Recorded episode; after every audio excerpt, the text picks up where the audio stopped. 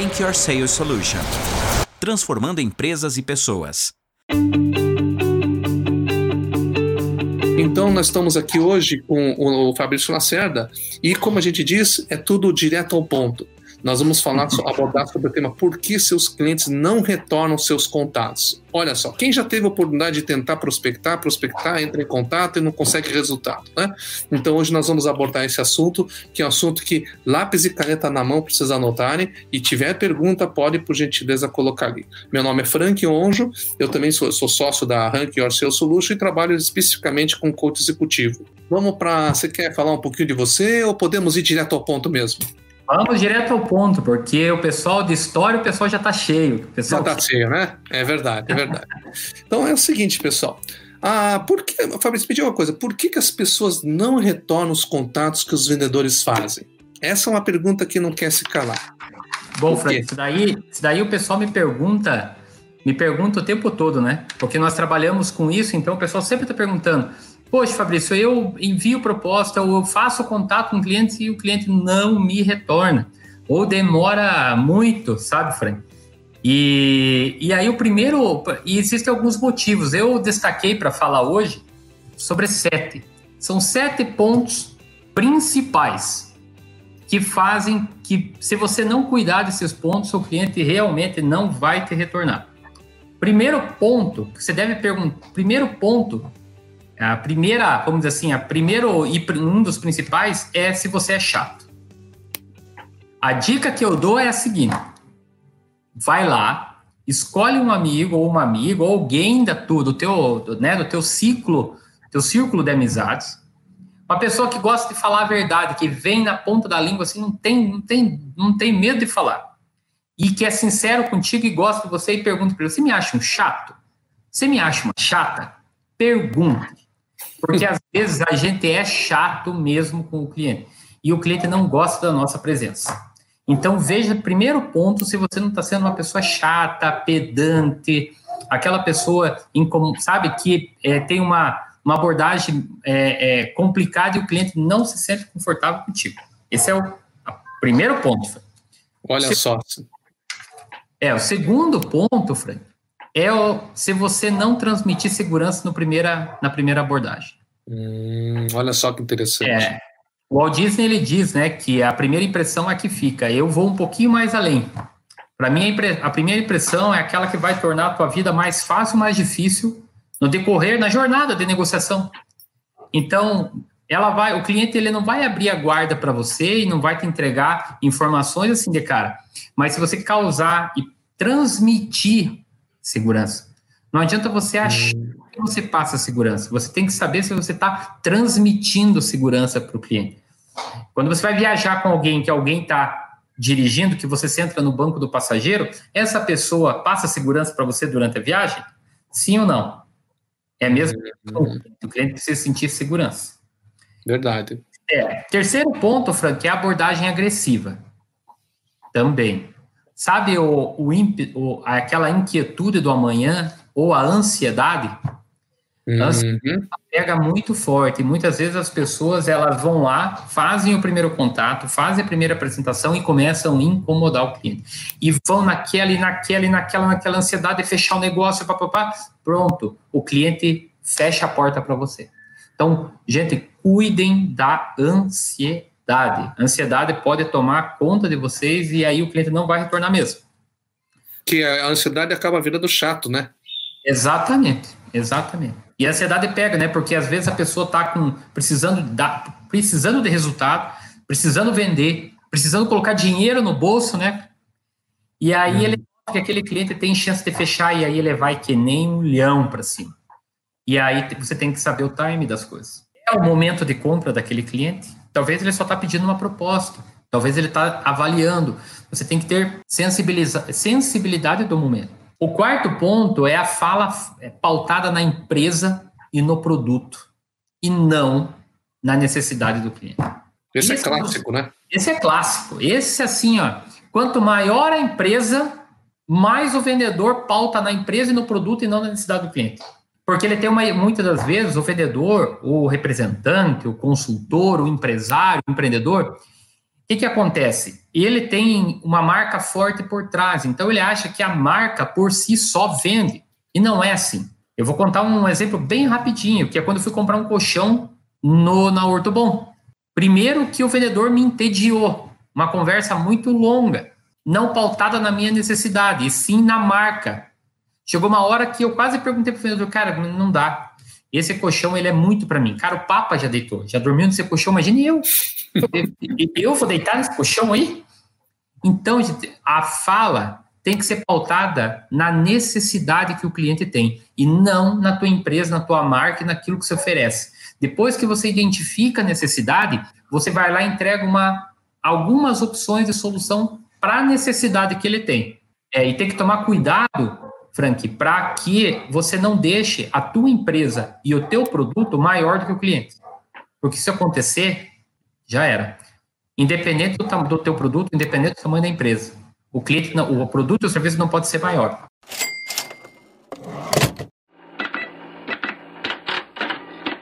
O quinto é preço fora de mercado.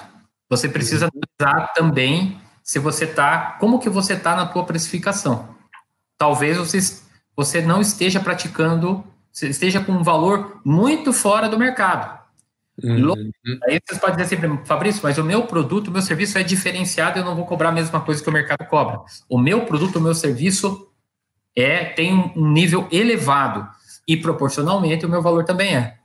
Aí a pergunta que eu faço para vocês é a seguinte: o teu cliente está percebendo esse valor? Se você consegue fazer com que o teu cliente perceba esse valor proporcional, maravilha, top. Segue. Segue porque agora se você não está conseguindo fazer ele perceber que você é diferenciado, volta para trás e recapitula a tua entrega, recapitula a tua abordagem, veja o que você está fazendo, como você está fazendo, porque ele não está vendo esse valor.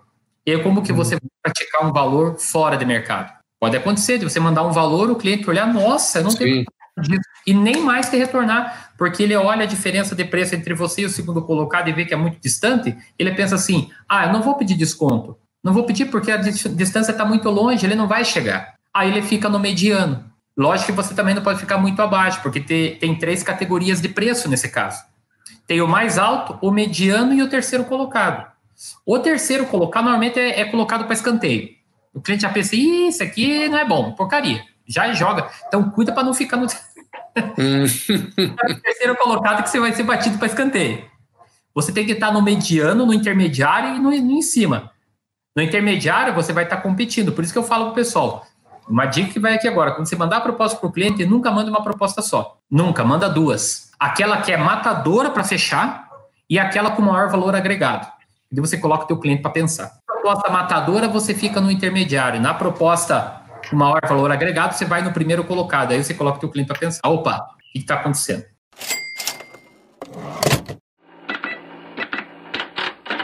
Sexta, sexto motivo, Frank, não ser visto como uma solução ideal. É a metodologia que a empresa, ou o vendedor, o vendedor, o consultor, o consultor, o representante, utiliza. Porque uma das coisas que eu sempre falo, também você precisa pautar toda todo o momento da verdade com o teu cliente, mostrando para ele que a tua solução é a ideal.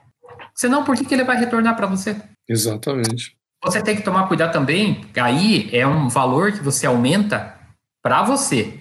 Não se preocupa com a concorrência. Se preocupa com você. Levanta você de patamar. Porque a, a abordagem nesse ponto ela vai ser total. Por isso que eu falo, lá no item do, no, no item no, no, quarto item, fala pautada na empresa e no produto. Não pode. Ser fala pautada na necessidade. Você identifica a primeira situação, né? Faz um mapa de situação, cria um mapa da situação. Do mapa de situação, você vai enxergar os problemas que precisam ser resolvidos. Depois vem as implicações se não forem resolvidos. E aí você chega a solução.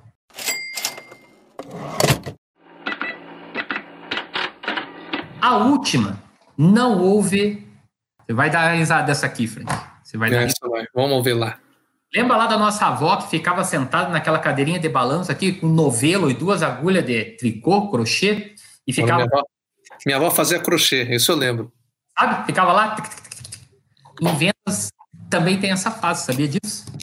Olha só. tem a fase da vovó tricotando. Se você não tem a fase da vovó tricotando na tua abordagem de vendas, você vai ter que contratar a vovó tricotando. Eu vou fazer uma analogia que é o costurar as pontas. Você não pode deixar o teu cliente flutuando. Você não pode deixar o teu cliente na galáxia. Então, a partir do momento que você fez a primeira abordagem, que você foi lá, ligou, começa a costurar as pontas.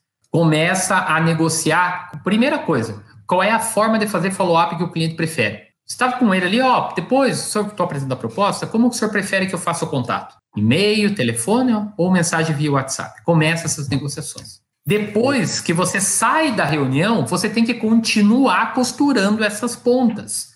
Porque você não pode deixar ponta solta numa negociação. O trabalho do vendedor não acaba quando ele apresenta a proposta. Na realidade, começa aí. Porque o trabalho anterior não foi de apresentar proposta. O trabalho anterior foi para gerar a tua autoridade perante ele. Uhum. O material que você apresenta, se for ruim, já vai tirar a tua autoridade. Então, começa o costurar as, o costurar as pontas é o começo do processo de convencimento, Frank. Olha e só que interessante. Deixam isso de lado.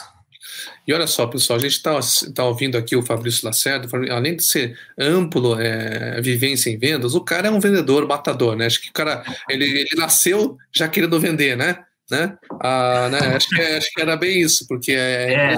ele vende tudo, né? né? Então, é, Fabrício, você foi muito bem a abordagem bem bacana aqui. Eu tenho umas dúvidas aqui, uma coisa que achei interessante aqui, tá? Fabrício, que chama, me chamou a atenção aqui, foi justamente aquela pergunta que você é chato, né? A outra que me chamou a atenção, que é a fala pautada da empresa, que é um clássico, né? Que acho que as pessoas muitas uhum. vezes ficam ansiosas, quer mostrar o que a empresa faz, é, é, e não sai, e aí o cliente, no fim, você não perguntou qual é a maior dor do cliente, né? E o G, é, não houve a costura. Eu gostaria que você me, me, me, me falasse um pouquinho mais. Dá para colocar um pouco na prática esse tipo de, de, de situação aqui para o nosso, nosso público? É, eu vou no chato, no chato. Eu já quero deixar uma dica, pessoal. Pega a caneta na mão aí ou celular, alguma coisa para anotar. Assistam o filme De Porta em Porta. Assistam esse filme, ok? Uhum. Porque lá mostra como um vendedor deve ser na essência. Esse filme é lá dos anos 70, um filme muito antigo. Só que esse filme ali, ele nunca vai morrer. Ele nunca vai morrer. Então, assistam aquela aquele filme, vocês vão entender por que, que eu estou falando essa questão do chato. O cliente, Frank, assim, ele precisa se sentir confortável com você. Pode, ele não pode se sentir, é, vamos dizer assim, pressionado, ou a tua presença for aquela presença meio que autoritária, assim, sabe aquela presença, parece assim, muito, sabe? É, o cara é Deus aqui na Terra, né? O cara chegou Exatamente. ali... Exatamente.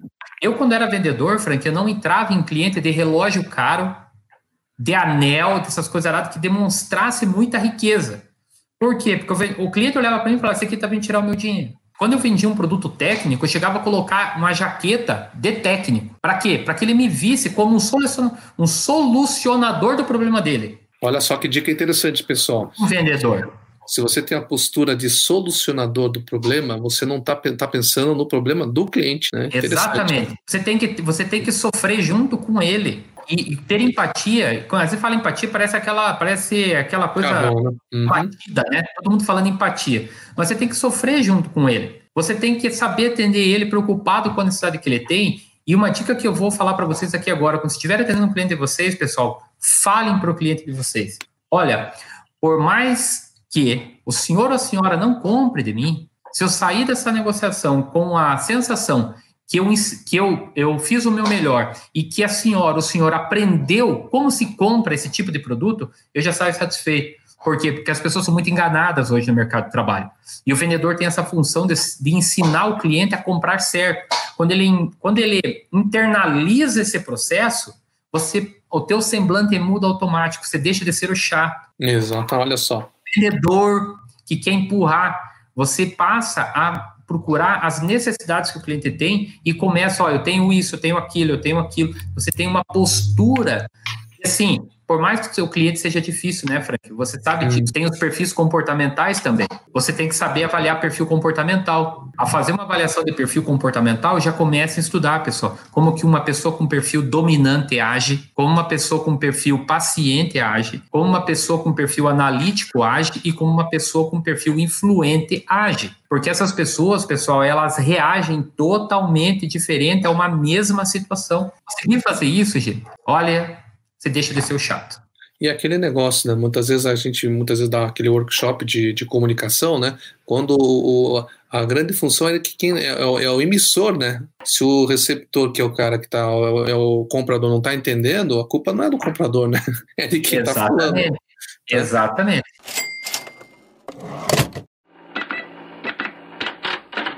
Fabrício, me, me fale um pouquinho mais desse cara que é a síndrome de vendedor alucinado. Eu, isso aqui veio, veio para mim aqui, que esse cara bem. Essa síndrome do vendedor alucinado, aquele vendedor louco, sabe? Louco, louco. Aquele vendedor que chega, ele é louco, ele vai, ele é tudo improviso, ele bate no pé de sacobeck, eu vou lá, resolvo tudo. Não existe vendas, não existe negócio de improviso, de acelerar. E, e outra coisa, o vendedor com a síndrome do vendedor acelerado, ele só pauta a empresa e o produto. Primeiro, ele acha que ele trabalha na NASA, primeira coisa. Ele vai vender o produto dele, ele não está vendendo, por exemplo, sei lá, um carro, ele está vendendo um, um, jato supersônico que vai para a Lua. Lógico, gente, que tem a fase do encantar o cliente. Tem essa fase durante a venda. Eu ensino isso no meu processo, na minha mentoria, eu ensino como que você vai encantar o cliente. Mas tem essa, essa parte, mas o, o, o, vendedor acelerado, o que tem a síndrome, ele acelera tudo, ele, ele passa por cima, ele nem vê o que ele está fazendo. E aí ele acaba até fazendo vendas, ele acaba até vendendo. Mas com aquele cliente normalmente que ou é aquele que sempre compra daquela empresa, que todo mundo dá um tiro no coitado, o, coitado, o cliente está lá, todo, todo mundo está tirando, porque sabe que aquele é o, é o cliente bonzinho, nunca diz não. E uhum. normalmente as vendas também não são tão lucrativas. Então, eu costumo falar assim: não adianta você trabalhar na Coca-Cola, por exemplo. Você está vendendo refrigerante. Mas você vai, você está tão acelerado que você não procura saber se o teu cliente, por exemplo, não é uma pessoa que tem um, um hábito de vida saudável que não consome açúcar. Uhum. Então, procurar pautar na necessidade do cliente, não ter esse, esse, esse, esse processo de pautar só na empresa e só no produto e esquecer da necessidade, porque senão você acaba sendo contagiado pela síndrome do vendedor acelerado. E aí você não vai conseguir. Olha, o Francisco Rodrigues aqui está falando que conhece esse, essa síndrome, então você já deve ter tido aqui algum vendedor super hiper acelerado, né, Rodrigues? Então tá jóia, tá jóia. É, e o pior de tudo é que é, a pessoa não se toca, né, que ela está acelerada. Não, né? não se toca. É, é porque, Frank, a fase, existem as fases, né? Tem a fase aonde você fala da empresa, fala do produto, tem a fase. Só que o que, o vendedor, que tem a síndrome do vendedor acelerado faz? Ele coloca essa em primeiro lugar e ele não larga dessa, ele amarra essa, ele se abraça com essa e ele não solta mais essa. Aí o cliente fica ali de braço cruzado, ali assim, e eu? E eu, onde é que eu fico nessa história?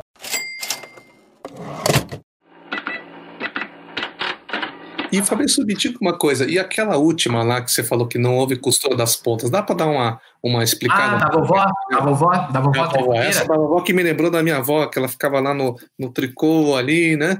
Como é que é esse negócio aí? Ó, eu vou dar um exemplo bem clássico aqui de como costurar as pontas. Vou falar, eu vou falar agora na prática, pessoal, vendendo mesmo. Por exemplo, eu tô aqui, tô aqui, vou vender para vocês um determinado produto e vocês estão aqui, vocês são a minha reunião, vocês são os meus clientes aqui agora. Eu vim aqui, expliquei para vocês, falei uma série de coisas e falei aquilo que eu posso causar na vida de vocês e depois vocês passar com uma mentoria comigo. O que, que eu vou causar? Então eu falei da, de tudo o que eu vou causar de transformação na vida de vocês, não na minha. Eu preciso se preocupar com aquilo que eu vou colocar de dinheiro no bolso de vocês. Então o que, que acontece? Depois que eu fiz a reunião, vocês gostaram, bonitinho, já sabem qual é o produto, já sentiram segurança comigo, sentiram segurança com a empresa. Beleza, terminou a reunião, eu vou apertar a mão do cliente e vou embora. Nesse momento, antes de ir embora e antes de apertar a mão, eu faço a seguinte pergunta para o meu cliente. Supondo que o meu cliente é o senhor João. Seu João, é, eu gostaria só de fazer uma última pergunta. É, eu já fiz aqui a apresentação do produto, o senhor já, já falamos sobre todas as suas necessidades, a qual nós vamos atender. É, daqui para frente, qual é mais ou menos o prazo, mais ou menos, que o senhor acha que existe uma viabilidade de fechamento. Quanto tempo mais ou menos para tomar uma decisão sobre essa compra? O cliente vai dizer para vocês. Ele vai dizer, ah, um mês, uma semana. Não, não é bem isso. É, é, ele tem que jogar essa pergunta e ficar quieto, né? Porque a ansiedade, às vezes, ele começa a falar. Nos... Perguntou, pessoal. Ó, deixa a natureza fazer a parte dela. Não, não, não pega a doença do vendedor acelerado. Faz a pergunta e fecha o zíper, deixa o cliente falar. Depois que ele falar, você perguntar, é, seu João, outra coisa que eu queria ver se o senhor me permite também. Pessoal, sempre peça permissão antes de qualquer pergunta. O senhor me permite, o senhor me permite, faz 200 vezes isso, que vai gerar a conexão você, de vocês com o cliente. O senhor me permite também é, perguntar como que o senhor prefere que eu faça os contatos com o senhor para saber como é que está andando o processo? O senhor prefere que eu contate o senhor por e-mail, por telefone ou por, por mensagem? O cliente vai dizer, deixa o cliente falar. Aí, depois que o cliente é, responder vocês, vocês agradecem. Obrigado, seu João. Então, saindo daqui, eu já vou mandar, supondo que o cliente falou para vocês, ó, prefiro que me mande e-mail. Mas, engata uma segunda pergunta: qual normalmente é o melhor horário que o senhor está na frente do seu computador para poder ler? Até porque tem aquela questão que eu já falo no meu treinamento: quando se quiserem matar alguém, qual é o melhor lugar para esconder um corpo? Sabe qual que é, pessoal? É a página 2 da caixa de e-mail de vocês. Então, se você não pergunta aí, você manda um e-mail para o cliente de manhã, e o cliente costuma abrir e-mail de tarde, você manda e-mail 8 horas da manhã, 8 e 5, entra a Casa Bahia, 8 e 10, entra Lojas Americanas, 8 e 15, entra a Casa Bahia de novo, entra entra, enfim, entra 300 de pessoas querendo vender coisas para você, para o cliente, muita propaganda, e teu e-mail vai, era o primeiro, vai caindo, caindo, caindo, caindo, caindo, caindo, daqui a pouco para a página 2, pronto, você é um morto lá. E aí o cliente vai dizer assim, esse, esse vendedor aí, essa pessoa é um irresponsável. Falou que ia mandar um e-mail para mim e não mandou. Por quê? Porque você não combinou os horários. E depois que você mandar esse e-mail, é uma, a primeira e-mail é uma atazinha que você envia daquilo que você tratou nessa reunião. Bom, primeiramente quero agradecer a recepção que o senhor teve para nós e para a nossa empresa, a qual tratamos dos seguintes pontos: necessidade de solução. Cliente, tal, aí você escreve a necessidade. Nessa reunião, identificamos que para solucionar esse problema é viável, pá, pá, pá, pá, qual estaremos apresentando uma proposta posterior. Mandou? Uhum. Não, não acabou. Manda só uma mensagem lá no WhatsApp. Seu João, tem, bom dia, boa tarde. Eu acabei, conforme nós combinamos, eu acabei de enviar para o senhor o um e-mail, conforme nós combinamos. O senhor poderia me confirmar o recebimento? Beleza, ó. Costurou, tá vendo que eu estou costurando ponta? Estou fechando, não estou deixando buraco? Não estou deixando? Beleza. O cliente vai ouvir, vai ver tua mensagem, falar ok, vai ter que confirmar o recebimento. Como você lá na primeira pergunta, qual é o. Lembra que você faz a pergunta? Qual é o tempo mais ou menos que vai acontecer esse processo de decisão para compra? Duas semanas. O cliente respondeu: Ah, não, recebi o e-mail. Posso fazer contato com o senhor mais ou menos daqui uma semana só para ver mais ou menos como que está o processo? O cliente faz. Claro que pode. Pronto. Esse é um exemplo, gente. E vai é fazendo follow-up. Vê se eu entendi aqui, Fabrício. É, esse costura, essa, essa costura é justamente você não, de, não, não deixar a bola para o cliente, né? Você costura não, de uma não. forma que você está confortável. Quem está quem tá comandando a negociação é você. Porque muitas Exato. vezes o que, acontece? O cara deixa a proposta, beleza, entenderam, entenderam, então tchau. Aí o cara não, não sabe quando que vai entrar em contato, não sabe o que está acontecendo, e aí fica ruim, né?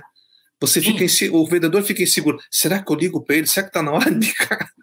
Né, mais ou menos isso, né? Que é o costurar a. a Exatamente, é... você tem que fazer esse processo. E, e, quando você. Viu que o primeiro item que eu falei é você achar uma pessoa muito sincera do teu ciclo de amizades e perguntar se você não é um chato ou uma chata, porque se você for, você não vai conseguir fazer essas perguntas.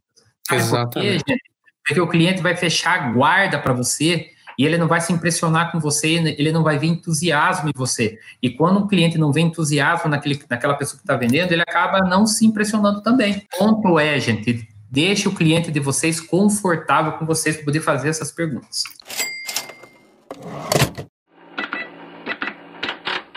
E Fabrício, para finalizar aqui nossa nossa live aqui, eu tenho uma pergunta interessante aqui para fazer para vocês. Acho que de repente as pessoas também possam estar tá curiosas. Me diga uma coisa: a culpa é sempre do vendedor?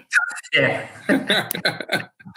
Aqui, ó, o vendedor, é vendedor, vendedor, leva leva na cabeça aí, mas é, a culpa só é dele. E você tem algum líder aqui nessa live me ouvindo Nunca pergunte para um vendedor por que, que ele não vendeu. Porque ele é, sabe por quê? Porque ele é vendedor. Então ele vai dizer para você 300 coisas que vai ter e vai te convencer por que, que ele não vendeu. Então, é. gente, é melhor perguntar o que levou você a não atingir as metas esse mês? As palavras têm poder. O que levou você a não atingir suas metas esse mês? Aí ele vai ter que achar a resposta, ele não vai ter que achar justificativa. Você começa a mudar as perguntas. E o vendedor, assim, eu não culpo os vendedores, sabe? É porque as uhum. pessoas estão precisando de orientação mesmo sabe? Hum. Eu vendo alguma coisa, alguém desde meus 12 anos de idade. Então, a minha, a minha carreira toda foi pautada com vendas. Então, é, às vezes as pessoas faltam orientação, e daí elas não, não há não há clareza de entendimento, sabe, Frank? E às vezes o vendedor coloca a culpa no cliente. Ele não consegue fazer uma autoanálise de ver qual é o ponto que ele resvalou. Uhum. O cliente saiu da linha, sabe? Então a culpa é sempre do vendedor. E, é não é... e, e aí tem aquele, aquela dica, né, Fabrício? Se o cara não sabe se encontrar, fala para um coach entrar em contato, né, um coach executivo que vai começar a fazer as, as perguntas interessantes para ele. É assim, é lógico, aqui eu, eu falo em toda brincadeira, lógico, pessoal, o vendedor, o vendedor é, quando eu falo ele é sempre culpado, é não no sentido negativo, tá, pessoal? Porque assim, tem vendas também, porque o, o vendedor tem que ver também que às vezes ele está competindo com gente competente também. Muitas do outro vezes, lado. Do outro lado. É. Tem que estar lá. Né? Por isso que o vendedor, quando eu falo o culpado, o vendedor é o culpado, ele é culpado muitas vezes dele não se preparar para competir. Um time de futebol, quantas vezes eles treinam no ano para fazer a mesma, a mesma coisa? É verdade. Quantas vezes eles treinam para fazer a mesma coisa? Por isso que eles têm resultado. E uhum. quando eu falo do culpado, vendedor, pessoal que vende alguma coisa, seja com o título de vendedor ou não, é, você tem que se preparar. Você tem que ter uhum. mentalidade de vendedor. Você é culpado por você não ter mentalidade de vendedor. Quem não tem mentalidade de vendedor, sabe qual mentalidade que tem, Fred, pessoal? Não sei, vamos lá. De o que, que é? De despesa. De despesa, exatamente. É. Quem não tem vê... duas mentalidades. Exatamente. Ou você, ou você tem mentalidade de vendedor, ou você tem mentalidade de despesa. E quando você tem mentalidade de despesa, o que acontece com despesa quando vem a crise, quando vem esse problema aí que está acontecendo? Ó, ele, vai, ele vai olhar na planilha e pô, isso aqui é despesa. Exatamente. É, isso Pessoal, aí é mentalidade de vendedor, pessoal. Lembrem lá do primeiro encontro de vocês, do primeiro amor de vocês. Vocês se arrumaram, colocaram perfume, se preocuparam em causar uma ótima impressão. É só fazer isso com o cliente pronto, o cliente já vai abrir guarda, vai facilitar. Exatamente. Tudo. Mas que legal, Fabrício. Olha, acho que foi muito bacana aqui essa nossa live aí, né? E, e é, o pessoal que tiver interesse aí, quem foi, por exemplo, gestor, né, Fabrício? E se o cara for um gestor e quer fazer um, um, um raio-x, como é que ele faz aí, Fabrício? Que ele quer fazer, como é que é a área de vendas dele? Como é que ele pode fazer? Bom, pessoal, é, para quem não sabe, eu e o Frank, nós somos diretores de uma consultoria chamada Rank Your Sales Solution. É uma empresa especializada em alavancar resultado, enfim, e ele pode ir lá preencher um raio-x. Se vocês acessarem lá no Google, colocarem lá Rank Your Sales Solution, vai ter lá, um, vocês vão, vai abrir um pop-up com um raio-x. Lá faz um mapeamento geral, vocês recebem um feedback depois de como que as coisas estão. E também, pessoal, nos sigam nas nossas redes sociais, no rank.consultoria, lá no Instagram, lá no LinkedIn também, nós temos lá a, Rank Consultoria também. Nós estamos colocando no, no YouTube, nosso canal no YouTube também, é Rank Your Sales Solution, é conteúdo de vendas e liderança, os líderes, quem está aqui também, porque quando nós falamos de vendas, né, Frank, não é só vender produto e serviço, é vender a tua opinião, é engajar a tua equipe. Até uhum. tem um uhum novo aí, né, Frank? Recente do Frank falando sobre como engajar a equipe numa reunião para que as pessoas se, se conectem mais. Então, o mundo, ele é, ele que, que, é, que a gente vive é voltado de convencimento. Muito, sempre você está precisando convencer alguém alguma coisa. Legal. Seja líder, seja um vendedor. É isso mesmo, pessoal. Então, então acompanha a gente lá no, no, no, no, no YouTube, né? Que vai ter várias outras entrevistas e lives aí para poder acompanhar com conteúdo bem relevante para você que quer acelerar suas vendas, né? É, Fabrício, para encerrar então com chave de ouro aí e direto ao ponto, como diz assim, qual é a frase do dia? O que, que você quer dar mensagem para o pessoal? Bom, pessoal, frase para deixar para vocês aí é a seguinte: quem chega vendendo, pessoal, não vende, não adianta não adianta, não cuidado para não é, ser contaminado pela síndrome do vendedor acelerado. Cuidado, porque vocês precisam mostrar para o cliente que vocês são diferentes. Agir igual a todo mundo, todo mundo vende igual, todo mundo, o cliente pede, manda proposta, pede, pede proposta, você manda, pede proposta, você manda. Agir diferente vai fazer com que você seja visto diferente e vai facilitar muito aí a vida de vocês. Valeu, um abraço para todos, hein? É mais, tchau, pessoal, vai, é direto ao ponto, tá? Resultado, é rápido. Com o cliente é a mesma coisa. Rank Your Sales Solution transformando empresas e pessoas.